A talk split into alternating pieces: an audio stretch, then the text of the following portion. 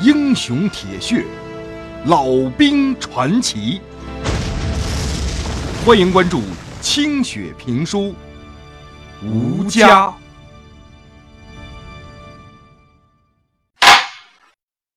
老旦一家四口盘腿坐在炕上，围着热腾腾的饭桌周围吃着团圆饭。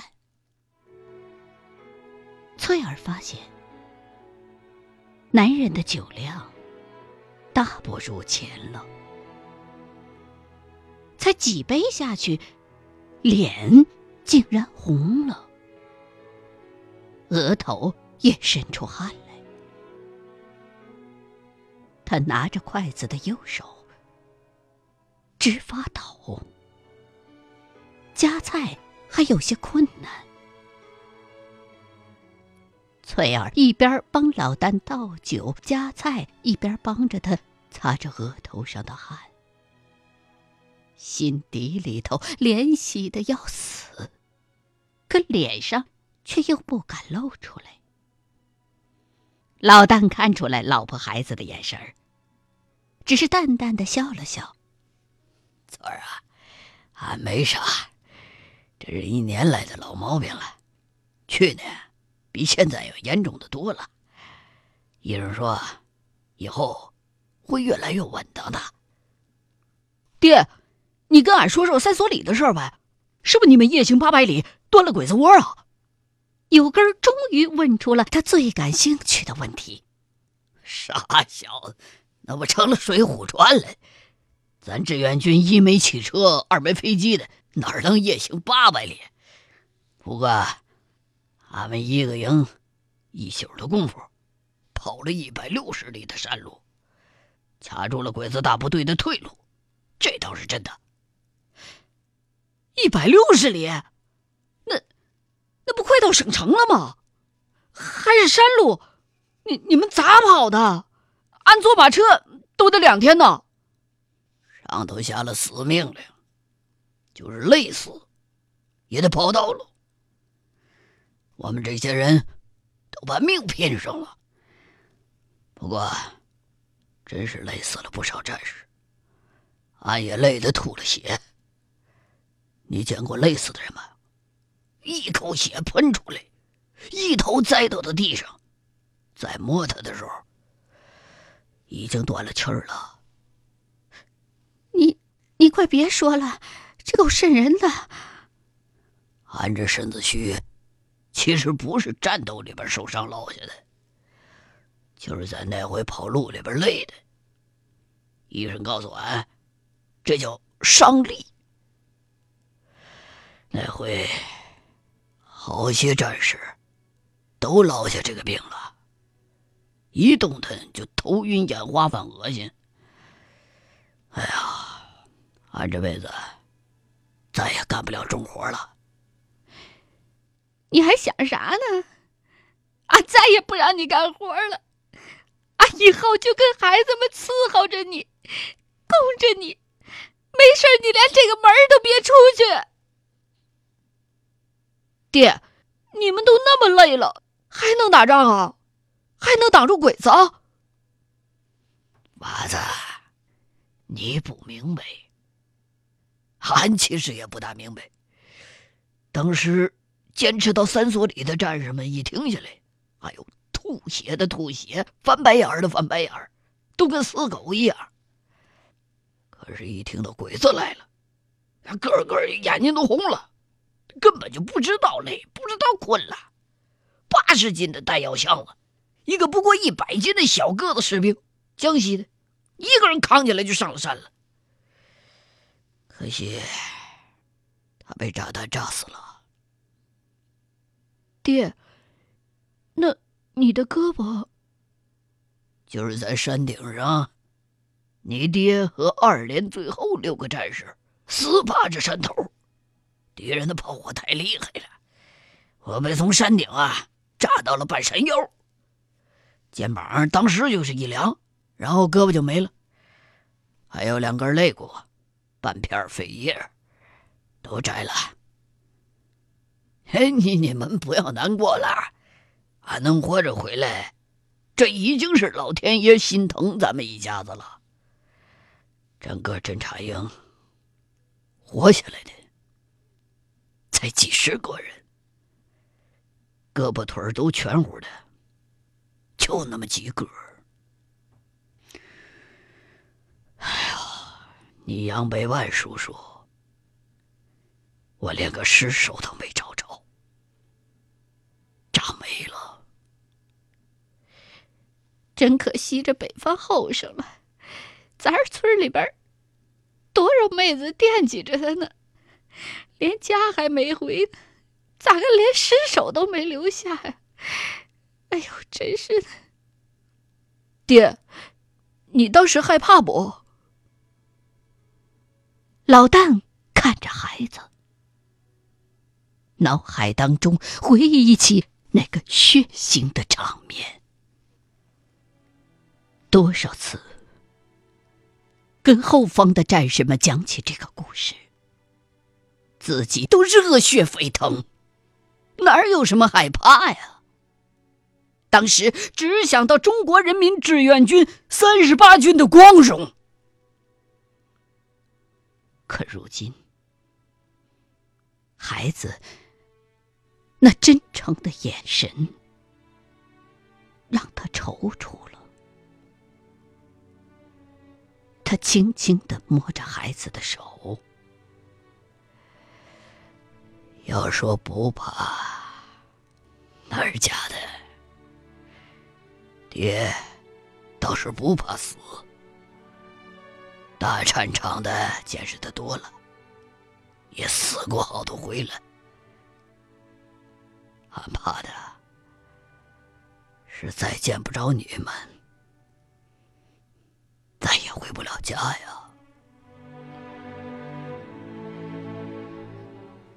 这下好了，仗总算打完了。毛主席保佑咱们，你能回来，俺跟孩子们心里头也就踏实了。你呀，也把心踏实下来，好好的养养身子。真是的。今天你虚岁才三十六呢，都老的像五十的人了。娘，仗还没打完呢，咱们跟美国人在板门店还在谈，咱们的部队还在跟敌人对峙呢，战线上仍然有局部的战斗。板门店只要谈不好，这战争就没有结束的。有根的眼睛。盯着手里头把弄着的军功章，认真的回应着他的娘。那也跟你爹没关系了，咋的？跟美国人谈不拢，还得把你爹这个残疾身子拽过去打仗吗？中国没人了？有啊，娘，爹回来了，俺要去保家卫国。有根猛地站起身来。手里头的军功章掉到了地上，他的举动和言语把老旦和翠儿都吓了一跳。你胡来啥呢？要吓死俺不成吗？你爹都成这个样子了，你还争着抢着要去战场上送死吗？你活腻了？还没等老旦说话，有根硬邦邦的回答道：“娘，保家卫国。”是件光荣的事儿，俺爹回来那光景，你也都看到了。爹以前帮国民党打仗的时候，没有这样的。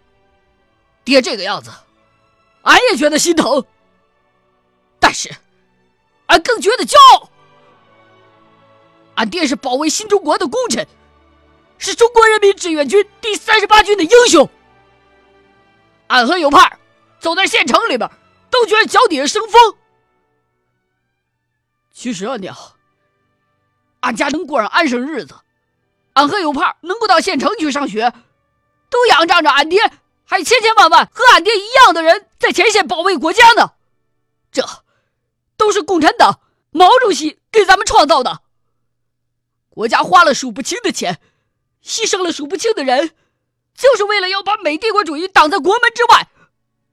咱可不能说跟咱没关系啊。中国跟美国佬虽然谈判那么久了，可是那边的仗还在继续打呢。我们都已经长大了，有义务接过爹的班来，替俺爹去保家卫国。咱们学校也是这么教的呢。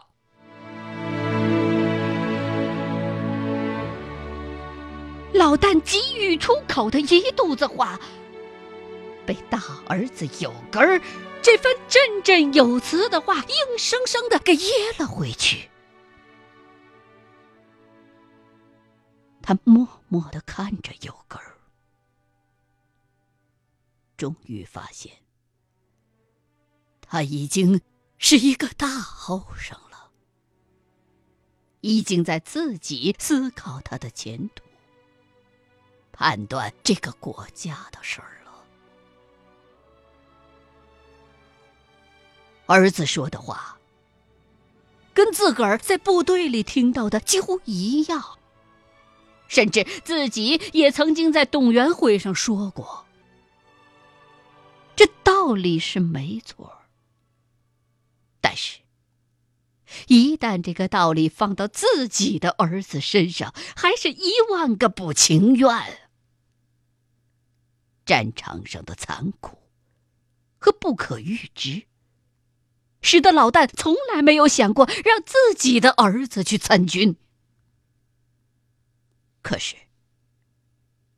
儿子大了，已经有了他们自个儿的主意，自己是他们的榜样，是他们赖以自豪的英雄父亲，自然。就会向往部队。老旦无奈的喝下一杯酒。啊，有根儿啊，爹知道你的意思。你能这样想，爹还觉得高兴呢。只是说，你们都长大了。但是，朝鲜战争和你们想到的。听到的都不太一样。有个人说的没错，这仗还在天天打，板门店一天谈不拢，这仗就得打下去。有的战斗还打得非常的残酷，就像上甘岭，唉，比我们在三所里打的还要残酷。志愿军是需要补充新的部队，但是换防工作今年已经完成了，三十八军已经撤回来休整了。而且俺知道，咱这边啊没有征兵的政策，后续的兵源已经在西南军区解决了，在三八线上，咱们有一百多万的军队在那守着呢，啊。儿子，为毛主席和新中国出力，不一定非要去战场上。你们已经上了学，是文化人了，该想想文化人的事儿了。你爹我打了一辈子的仗，这并不是愿意的事儿。这你娘知道，当年打鬼子，还是被国民党抓去的。说到底，那也是保家卫国，可就是不愿意呀。庄稼人没人愿意打仗的，可是这一打就是八年，然后又打内战，又是四年，出生入死十几年，提心吊胆的。还就是为新中国打仗，是打心眼里头乐意的。在朝鲜啊，甭管原来你是来自于哪个部队，都不藏着掖着，那是英雄遍地呀。你爹我这个二级英雄不算个啥，你爹啥文化也没有，除了种地，也就只会打仗了。现在残废了，仗也打不了了，连力气活都干不了了。爹打仗也不是稀罕当官发财，过去那是不得已，现在是为了你们，为了让你们别再受俺和你娘受过的罪呀。如今，爹总算是完成任务了，党和人民都肯定你爹做的事儿了。如今，也看着你们长大成人了。朝鲜那边虽然紧张，但是也不像是去年那样了。美国人也打累了。你报国心切啊，这俺晓得。可是毛主席和志愿军没在咱这儿征兵，这说明国家还用不上你们过去。你呀，跟有盼儿应该好好学习。琢磨以后的事儿了，爹，俺读书不是块料，有盼他老笑话俺笨，老师们也说俺不开窍，俺还是想参军，就是不打仗，守卫边疆也是好的。你个死娃子，你爹的话你怎么就听不明白呢？你，志愿军现在用不着你，等用得着你的时候再说。翠儿重重的捶了油根一下。反正俺要参军，读书没啥意思。有盼儿读书好，他当文化人，俺喜欢参军，不打仗也要参进去。话说到这儿，老旦和翠儿真有些生气了。可是两个人心里头也清楚，参军仍然是这个年代最为光荣的事儿。当爹娘的，如果公然拦着自个儿的儿子参军，这名声可不好听。别的村啊，还有为这事儿闹出反革命的，所以两个人一时之间谁都不再说话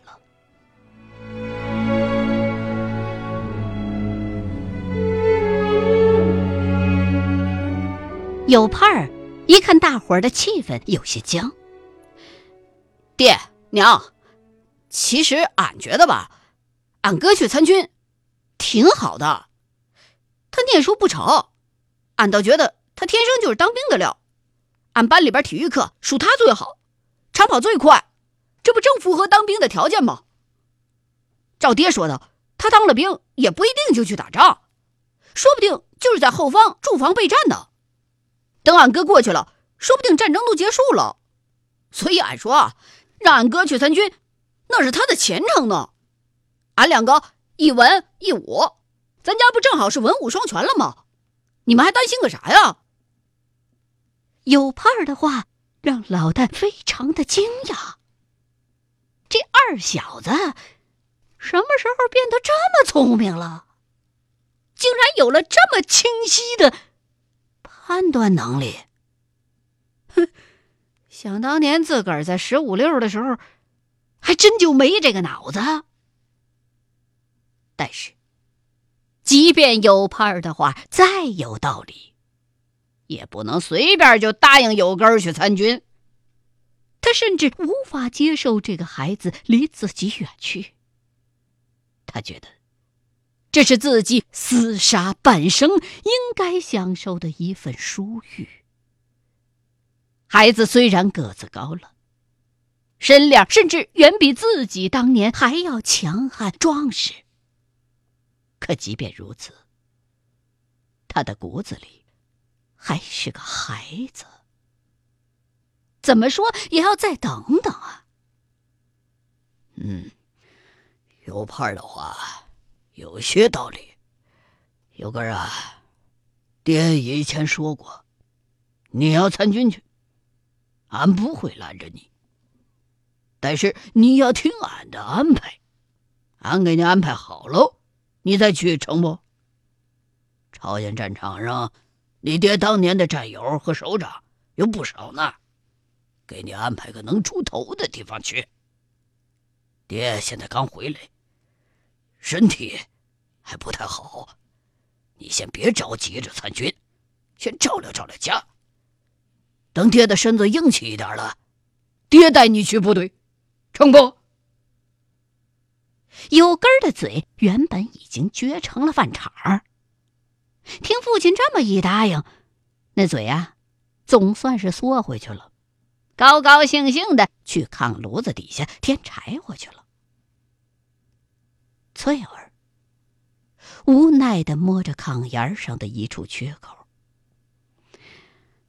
这老的好容易盼回来。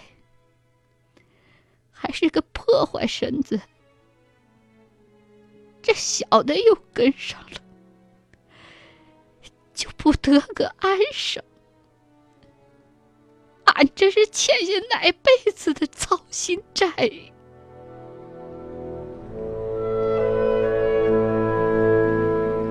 老旦在昏暗的油灯下看见。女人脸上的两行泪水，已经穿珠般的滑落了。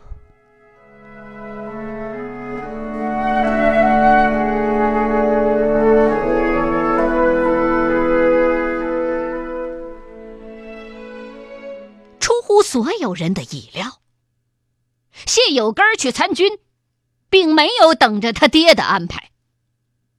没过几个月，有盼从学校跑回来了，说哥哥去参加志愿军去了。一支部队的征兵队正好从县城里边路过，好像也在县里边和学校里头临时招兵。有根谁都没跟打招呼，只跟弟弟说要去部队那边看看，就这么去了，完就没信儿了。一听到这个消息，正在干针线活的翠儿惊得被针扎了手指头，老旦更是气得一把把饭碗打翻在了地上。那什么部队啊？知道不？番号是什么？很少有部队直接在地方征兵的，这一块工作是由地方军区完成的。爹，俺哪知道啊？这不着急着找你让你问的吗？金城，你不是总想自己脑子够用吗？明知道你哥非要参军，也不看着点他。老子还没给他安排好去处，他这要是去了前线怎么办啊？你以为前线真的不打仗了？老旦披上棉袄，气冲冲的冲着有范喊着。他受不了如此强烈的愤怒，脸憋得通红，眼前竟然有些发黑。